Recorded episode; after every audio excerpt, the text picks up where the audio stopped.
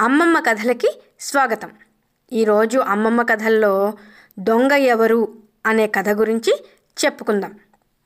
ఒక ఊళ్ళో ఒక ముసలి రైతు ఉండేవాడు. ఆయనకు నలుగురు కొడుకులు. ఓసారి రైతుకు తీవ్రంగా జబ్బు చేసింది. ఎంతమంది వైద్యులకు చూపించినా ఫలితం లేదన్నారు. ఓ రోజు నలుగురు కొడుకుల్ని దగ్గరికి రమ్మని పిలిచాడు ఆ రైతు. నేను ఇంకా ఎక్కువ కాలం బతకను. నా జీవితాంతం చెమటోడ్చి కొంత సొమ్ము ఓ నాలుగు వజ్రాలు సంపాదించాను. అవన్నీ ఓ పెట్టెలో దాచిపెట్టాను. అవసరమైనప్పుడు మీ అమ్మను అడిగి నలుగురు సమానంగా పంచుకోండి అని చెప్పి చనిపోయాడు. కొన్నాళ్ళ తరువాత నలుగురు వేర్వేరుగా వ్యాపారాలు ప్రారంభించాలనుకున్నారు. పెట్టుబడి కోసం తండ్రి సంపాదన వాటాలు వేసుకుందామని నిర్ణయించుకుని నలుగురిలో చిన్నవాణ్ణి డబ్బు పెట్టి తీసుకురమ్మని ఇంటికి పంపారు.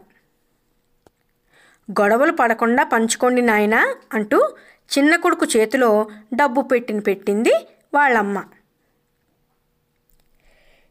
ఇంట్లో నుంచి బయటికి వచ్చేలోపు ఆ పెట్టెలో ఉన్న వజ్రాలలో ఒకదాన్ని చిన్న కొడుకు దొంగలించాడు. తరువాత పెట్టి తెరిచి చూసిన మిగతా ముగ్గురు ఆశ్చర్యపోయారు. ఇంకో వజ్రం ఏమైంది అని చిన్నవాడిని నిలదీస్తే నాకు తెలియదని చెప్పాడు. ఎవరు దొంగో తేలాలంటే మనం మర్యాద రామన దగ్గరికి వెళ్ళాలి అన్నాడు పెద్ద కొడుకు. సరేనని నలుగురు బయలుదేరి మర్యాద రామన దగ్గరికి వెళ్ళారు.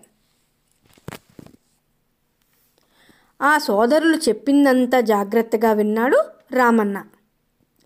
నా దగ్గర ఓ మంత్రకర్ర ఉంది. దీన్ని నాలుగు ముక్కలు చేసి ఒక్కో కుండలో వేస్తాను. ఈ కుండల్ని మీ నలుగురు నెత్తిన పట్టుకుని ఊరి చివరనున్న గుడి వరకు వెళ్ళి తిరిగి రావాలి.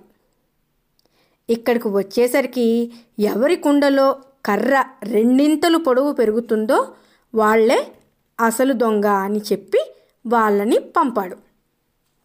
నలుగురు బయలుదేరారు. ఊరి చివరికి వచ్చేసరికి దొంగతనం చేసిన చిన్న కొడుకుకి ఓ ఆలోచన వచ్చింది. దొంగతనం చేసింది నేనే కదా? అంటే నా కుండలో కర్రే పెద్దదైపోతుంది. కాబట్టి సగానికి విరిచేస్తే సరిపోతుంది అనుకుని విరిచేశాడు. తిరిగి నలుగురు మర్యాద రామన్న దగ్గరికి చేరుకున్నారు. కుండల్లో ఉన్న కర్రలు తీసి చూసేసరికి చిన్నవాడిది సగం చిన్నగా కనిపించింది.